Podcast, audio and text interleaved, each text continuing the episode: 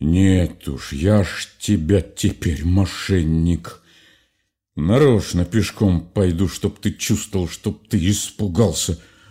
Воротится и узнает, что барин пешком пошел.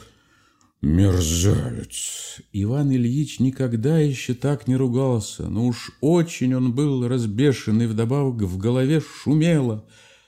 Он был человек не пьющий, и потому какие-нибудь пять-шесть бокалов скоро подействовали. Но ночь была восхитительная. Было морозно, но необыкновенно тихо и безветренно. Небо было ясное, звездное.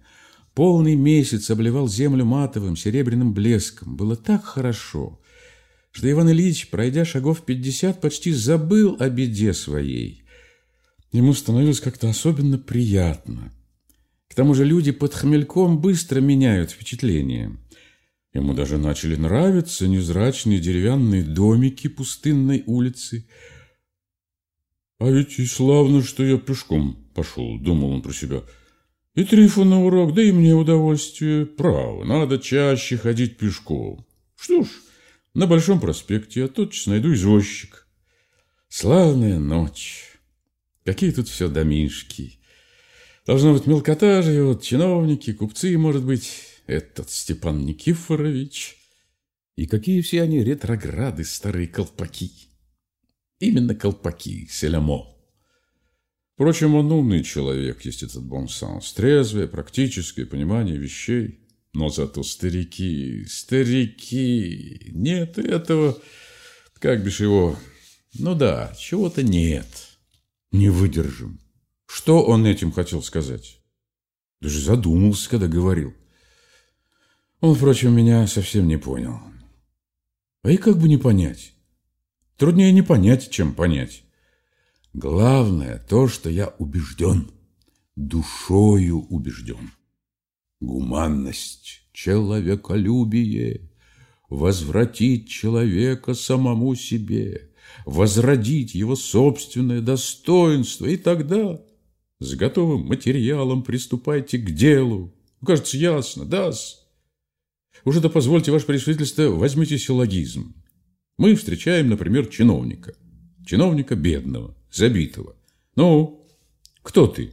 Ответ. Чиновник. Хорошо, чиновник. Далее. Какой ты чиновник? Ответ. Такой-то, дескать, и такой-то чиновник. Служишь? Служу. Хочешь быть счастлив? Хочу. Что надо для счастья? То-то и то-то. Почему? Потому.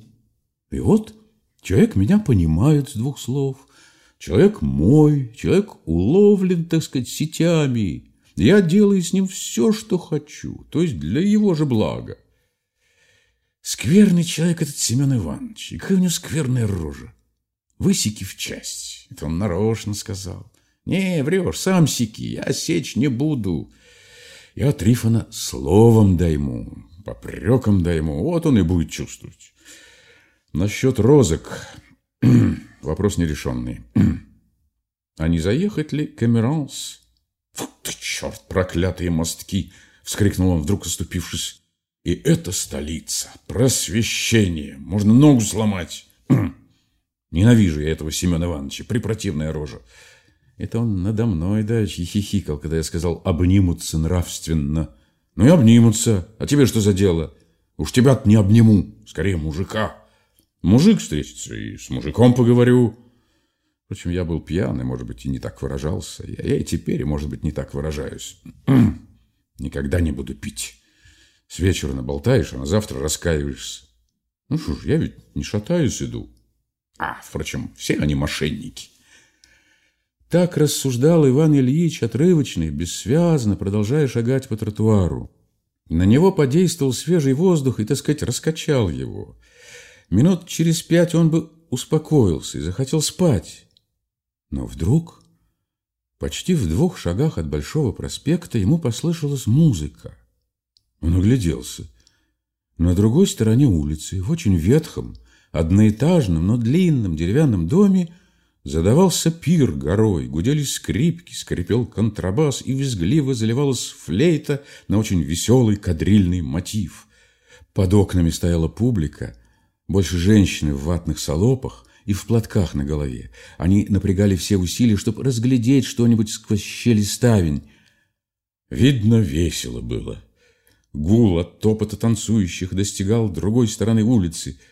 Иван Ильич невдалеке от себя заметил городового и подошел к нему.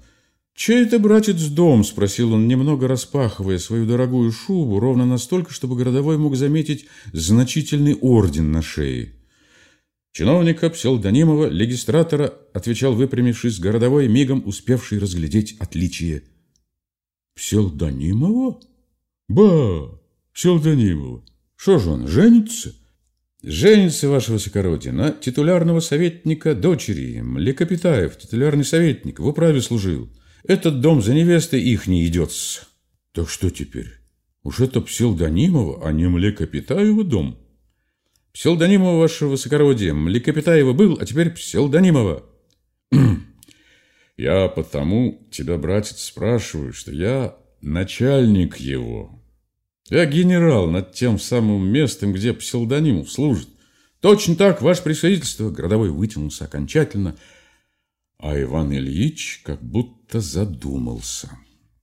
Он стоял и соображал.